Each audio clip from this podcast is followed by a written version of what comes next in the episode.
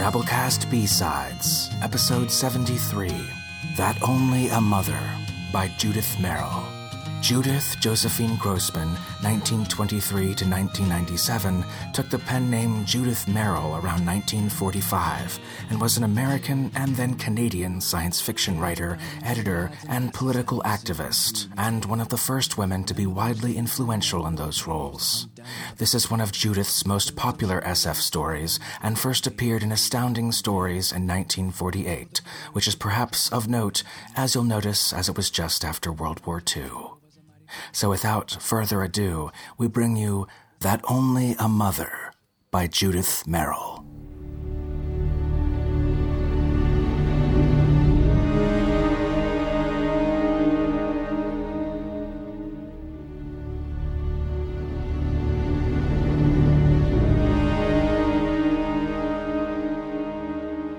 Margaret reached over to the other side of the bed where Hank should have been. Her hand patted the empty pillow, and then she came altogether awake, wondering that the old habit should remain after so many months. She tried to curl up, cat style, to hoard her own warmth, found she couldn't do it anymore, and climbed out of bed with a pleased awareness of her increasingly clumsy bulkiness.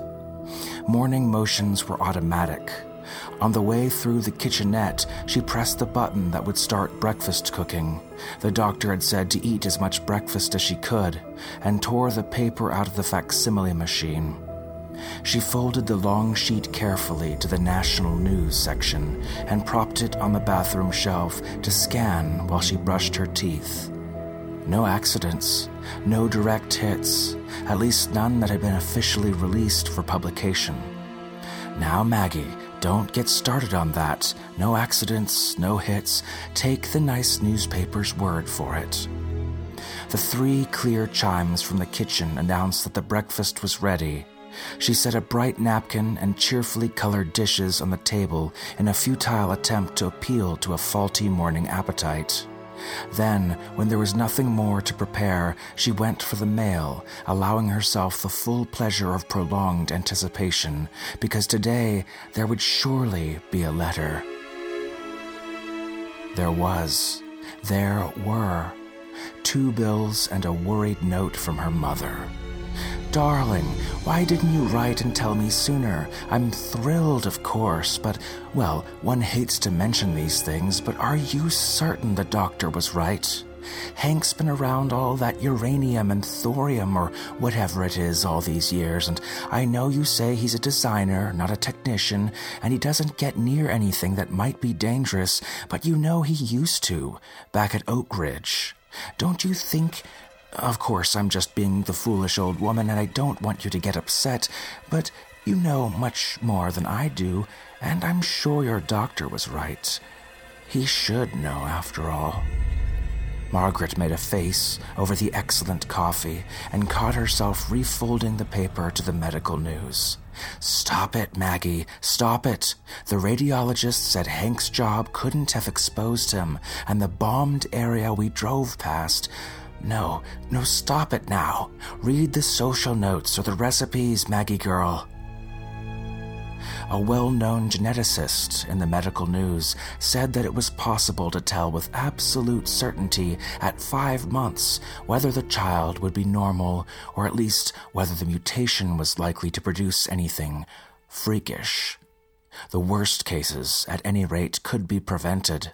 Minor mutations, of course, displacements in facial features or changes in brain structure could be detected, and there had been some cases recently of normal embryos with atrophied limbs that did not develop beyond the seventh or eighth month. But the doctor concluded cheerfully the worst cases could now be predicted and prevented predicted and prevented. We predicted it, didn't we? Hank and the others, they predicted it, but we didn't prevent it. We could have stopped it if in 46 and 47. Now, Margaret decided against the breakfast. Coffee had been enough for her in the morning for ten years. It would have to do for today as well. She buttoned herself into interminable folds of material that the salesgirl had assured her was the only comfortable thing to wear during the last few months. With a surge of pure pleasure, the letter and newspaper forgotten, she realized she was on the next to last button. It wouldn't be long now. The city in the early morning had always been a special kind of excitement for her. Last night it had rained, and the sidewalks were still damp gray instead of dusty. The air smelled the fresher to a city bred woman, at least, for the occasional pungency of acrid factory smoke. She walked the six blocks to work, watching the lights go out in all the all night hamburger joints where the plate glass walls were already catching the sun, and the lights go on in the dim interiors of cigar stores and dry cleaning establishments. The office was in a new government building. In the rollavator on the way up, she felt, as always, like a frankfurter roll in the ascending half of an old-style rotary toasting machine. She abandoned the air foam cushioning gratefully at the fourteenth floor and settled down behind her desk at the rear of a long row of identical desks. Each morning the pile of papers that greeted her was a little higher. These were, as everyone knew, the decisive months. The war might be won or lost on these calculations as well as others. The manpower office had switched her here when her old expediter's job got to be too strenuous. The computer was easy to operate, and the work was absorbing, if not as exciting as the old job. But you didn't just stop working these days. Everyone who could do anything at all was needed. And she remembered the interview with the psychologist. I'm probably the unstable type, wondering what sort of neurosis I'd get sitting home reading that sensational paper. She plunged into the work without pursuing the thought. February 18th. Hank, darling, just a note from the hospital, no less. I had a dizzy spell at work, and the doctor took it to heart. Blessed if I know what I'll do with myself lying in bed for weeks, just waiting, but Dr. Boyer seems to think it may not be so long. There are too many newspapers around here, more infanticides all the time, and they can't seem to get a jury to convict any of them. It's the fathers who do it. Lucky thing you're not around, in case. Oh, darling, that wasn't a funny joke, was it? Write as often as you can, will you? I have too much time to think, but there really isn't anything wrong and nothing to worry about. Write often, and remember I love you. Maggie. Special Service Telegram, February 21st, 1953, 2200, from Tech Lieutenant H. Marvell, X47016, to Miss Harville Women's Hospital, New York City. Had Doctors Graham stop, will arrive 4010, stop, short leave, stop. You did it, Maggie, stop. Love, Hank. February 25th. Hank, dear, so you didn't see the baby either?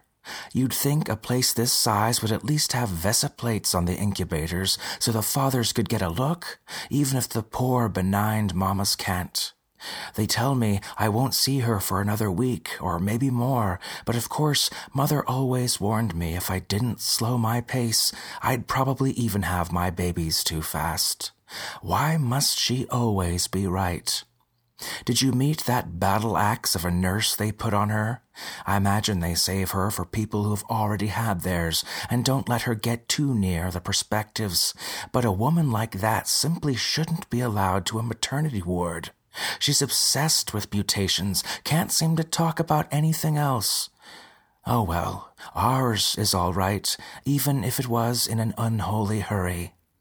I'm tired. They warned me not to sit up too often, but I had to write you. All my love, darling. Maggie.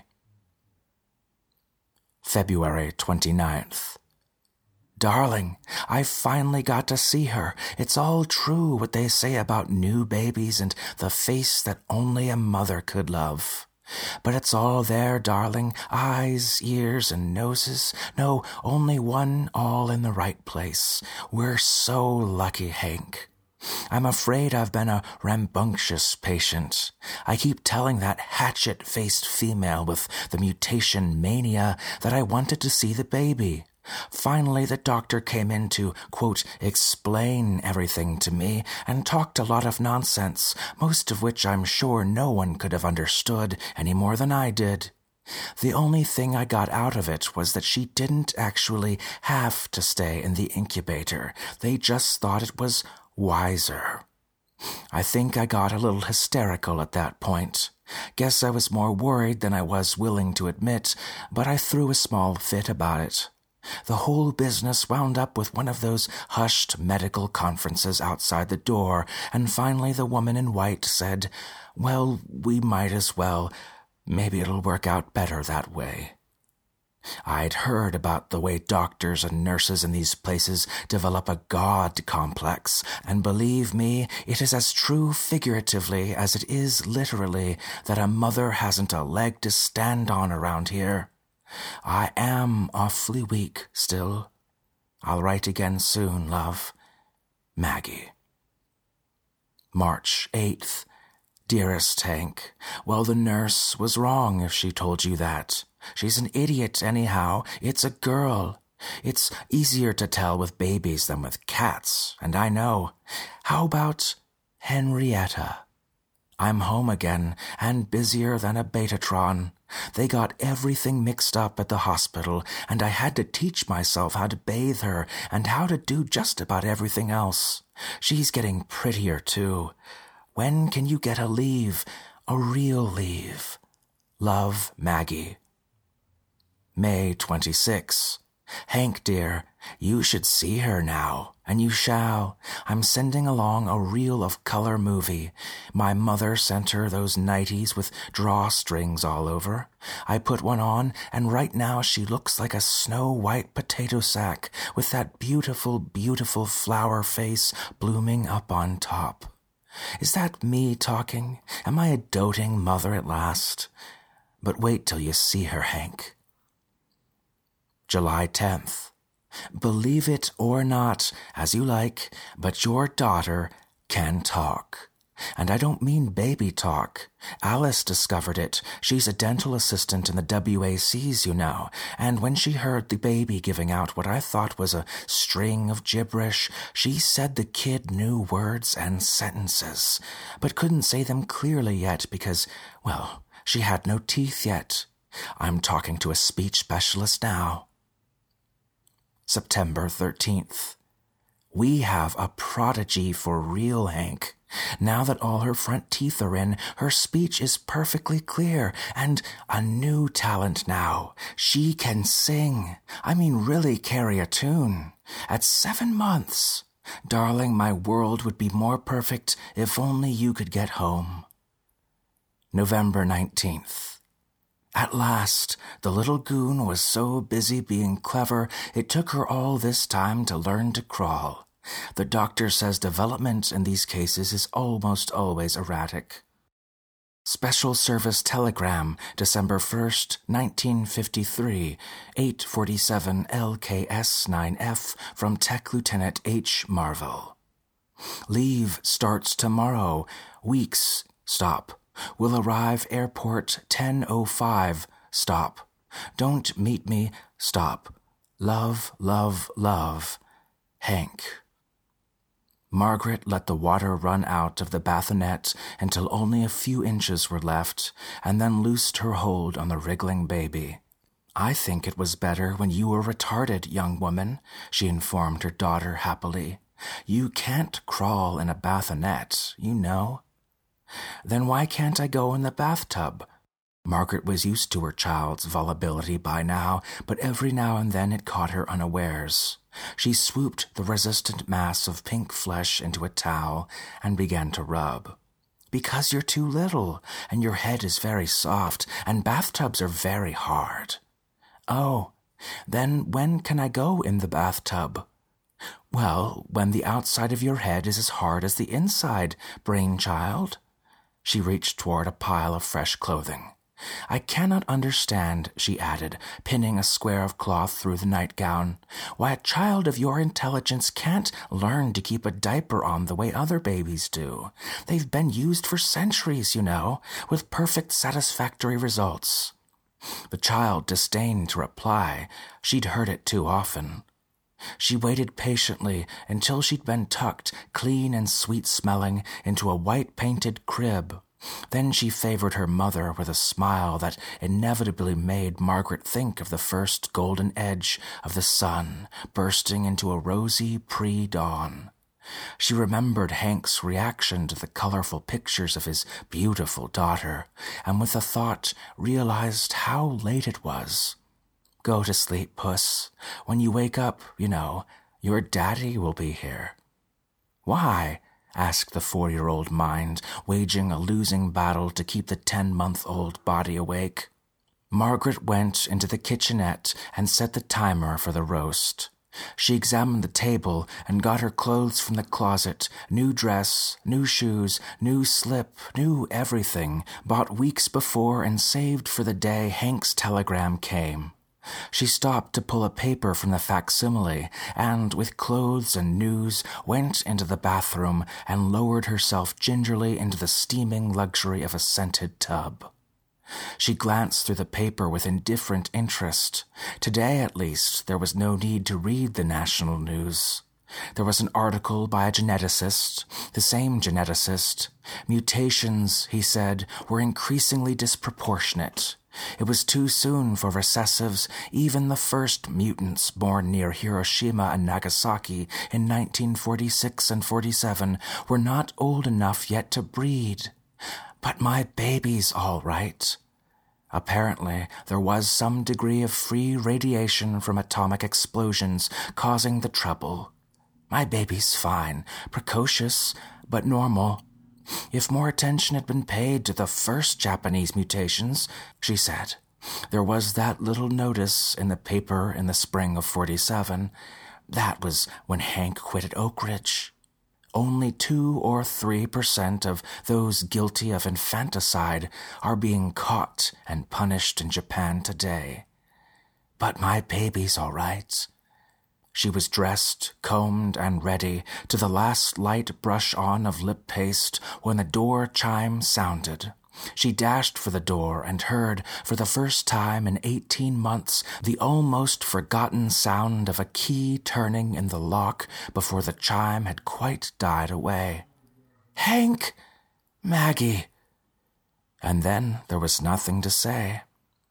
So many days, so many months of small news piling up, so many things to tell him, and now she just stood there, staring at a khaki uniform and a stranger's pale face. She traced the features with the finger of memory. The same high bridged nose, wide set eyes, fine feathery brows, the same long jaw, the hair a little farther back now on the high forehead, the same tilted curve to his mouth, pale, of course. He'd been underground all this time, and strange, stranger because of lost familiarity than any newcomer's face could be. She had time to think all that before his hand reached out to touch her and spanned the gap of eighteen months. Now, again, there was nothing to say, because there was no need. They were together, and for the moment that was enough. Where's the baby? Sleeping. She'll be up any minute. No urgency. Their voices were as casual as though it were a daily exchange, as though war and separation did not exist. Margaret picked up the coat he'd thrown on the chair near the door and hung it carefully in the hall closet. She went to check the roast, leaving him to wander through the rooms by himself, remembering and coming back. She finally found him standing over the baby's crib. She couldn't see his face, but she had no need to. I think we can wake her just this once. Margaret pulled the covers down and lifted the white bundle from the bed. Sleepy lids pulled back heavily from smoky brown eyes. Hello, Hank's voice was tentative. Hello. The baby's assurance was more pronounced. He had heard about it, of course, but that wasn't the same as hearing it. He turned eagerly to Margaret. She can really? Of course she can, darling. But what's more important, she can even do nice, normal things like other babies do, even stupid ones. Watch her crawl. Margaret set the baby on the edge of the bed. For a moment, young Henrietta lay and eyed her parents dubiously. Crawl? she asked. That's the idea. Your daddy is new around here, you know. He wants to see you show off. Well, then, put me on my tummy. Oh, of course. Margaret obligingly rolled the baby over. What's the matter? Hank's voice was still casual, but an undercurrent in it began to change the air of the room. I thought they turned over first. This baby, Margaret would not notice the tension. This baby does things when she wants to. This baby's father watched with softening eyes while the head advanced and the body hunched up, propelling itself across the bed. Why, the little rascal! He burst into relieved laughter. She looks like one of those potato sack racers they used to have on picnics. Got her arms pulled out of the sleeves already. He reached over and grabbed the knot at the bottom of the long nightie. Oh, I'll do it, darling. Margaret tried to get there first. Don't be silly, Maggie. This may be your first baby, but I've had five brothers. He laughed her away and reached with his other hand for the string that closed one sleeve. He opened the sleeve bow and grabbed for an arm. The way you wiggle, he addressed his child sternly as his hand touched a moving knob of flesh at the shoulder. Anyone might think you're a little worm, using your tummy to crawl on instead of your hands and feet. Margaret stood, watched, smiling. Wait till you see her sing, darling. His right hand traveled down from the shoulder to where he thought an arm would be, traveled down and straight down, over firm, small muscles that writhed in an attempt to move against the pressure of his hand. He let his fingers drift up again to the shoulder. With infinite care, he opened the knot at the bottom of the nightgown. His wife was standing by the bed saying, She can do jingle bells, and his left hand felt along the soft knitted fabric of the gown, up towards the diaper that folded flat and smooth across the bottom of the child.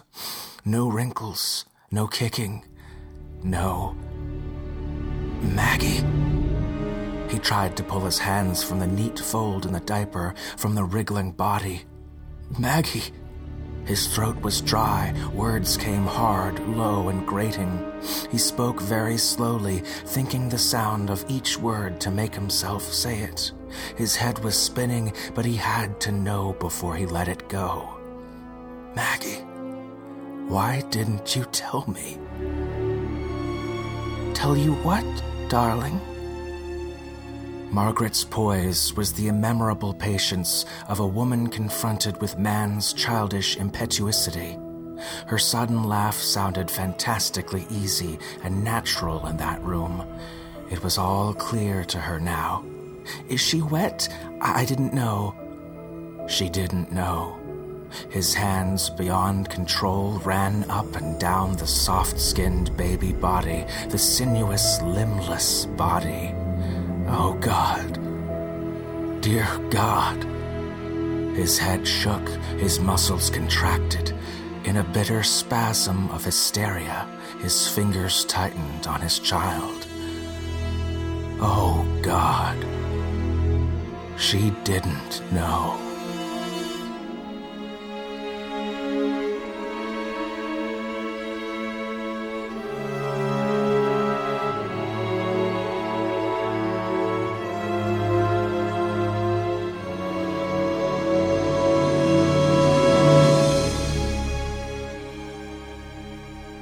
And that was our story. Hope you enjoyed it.